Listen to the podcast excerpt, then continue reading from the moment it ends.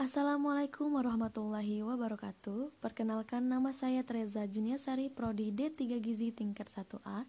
Di sini saya akan menjelaskan hubungan makanan lokal dengan pola konsumsi masyarakat yang meliputi pengertian pola konsumsi dan faktor yang mempengaruhi pola konsumsi.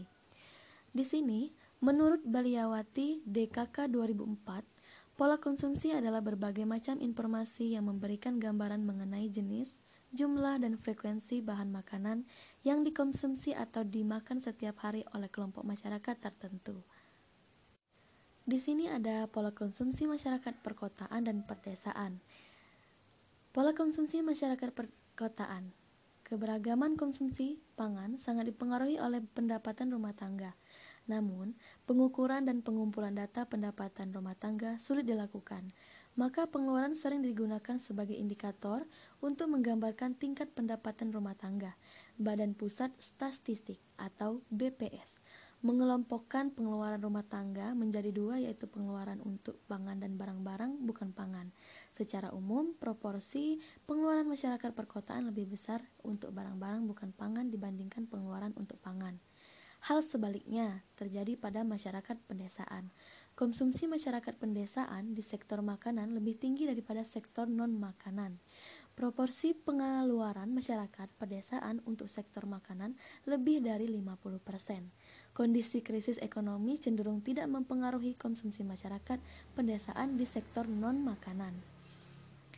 Kemudian faktor yang mempengaruhi pola konsumsi yaitu faktor tingkat pengetahuan.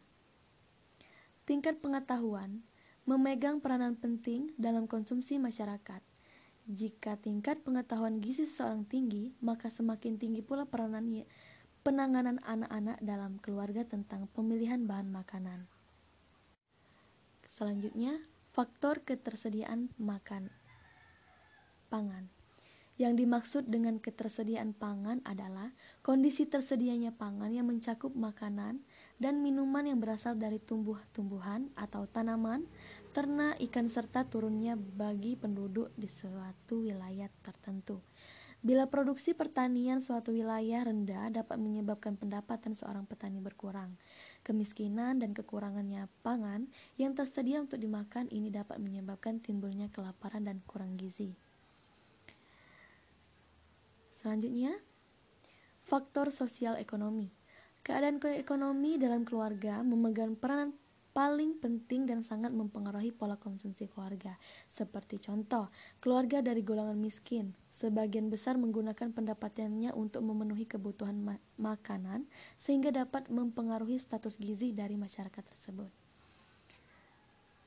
Yang terakhir, faktor sosial budaya. Faktor so budaya berat masyarakat di suatu wilayah peranan yang kuat terpengaruh terhadap sifat pemilihan bahan makanan yang akan dikonsumsi.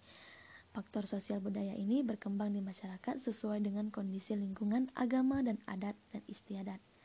Oke, di sinilah penjelasan yang saya berikan. Kalau saya ada salah atau kekurangan, saya mohon maaf. Wassalamualaikum warahmatullahi wabarakatuh. Assalamualaikum warahmatullahi wabarakatuh. Perkenalkan nama saya Teresa Juniasari Prodi D3 Gizi tingkat 1A. Di sini saya akan menjelaskan hubungan makanan lokal dengan pola konsumsi masyarakat yang meliputi pengertian pola konsumsi dan faktor yang mempengaruhi pola konsumsi. Di sini, menurut Baliawati DKK 2004, pola konsumsi adalah berbagai macam informasi yang memberikan gambaran mengenai jenis, jumlah dan frekuensi bahan makanan yang dikonsumsi atau dimakan setiap hari oleh kelompok masyarakat tertentu. Di sini ada pola konsumsi masyarakat perkotaan dan perdesaan. Pola konsumsi masyarakat perkotaan. Keberagaman konsumsi pangan sangat dipengaruhi oleh pendapatan rumah tangga. Namun, pengukuran dan pengumpulan data pendapatan rumah tangga sulit dilakukan maka pengeluaran sering digunakan sebagai indikator untuk menggambarkan tingkat pendapatan rumah tangga. Badan Pusat Statistik atau BPS mengelompokkan pengeluaran rumah tangga menjadi dua yaitu pengeluaran untuk pangan dan barang-barang bukan pangan. Secara umum, proporsi pengeluaran masyarakat perkotaan lebih besar untuk barang-barang bukan pangan dibandingkan pengeluaran untuk pangan. Hal sebaliknya terjadi pada masyarakat pedesaan. Konsumsi masyarakat pedesaan di sektor makanan lebih tinggi daripada sektor non-makanan. Proporsi pengeluaran masyarakat pedesaan untuk sektor makanan lebih dari 50%. Kondisi krisis ekonomi cenderung tidak mempengaruhi konsumsi masyarakat pedesaan di sektor non-makanan. Kemudian faktor yang mempengaruhi pola konsumsi yaitu faktor tingkat pengetahuan. Tingkat pengetahuan memegang peranan penting dalam konsumsi masyarakat. Jika tingkat pengetahuan gizi seseorang tinggi, maka semakin tinggi pula peranan penanganan anak-anak dalam keluarga tentang pemilihan bahan makanan.